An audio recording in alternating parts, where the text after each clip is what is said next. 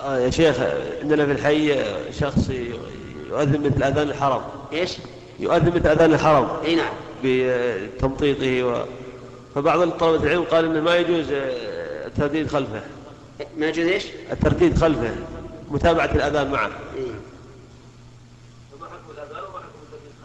والله لا أستطيع أن أقول لك شيئا. لو قلت لك هذا أذان غير صحيح معناها إننا أبطلنا أ- أ- أذان الحرمين. نعم؟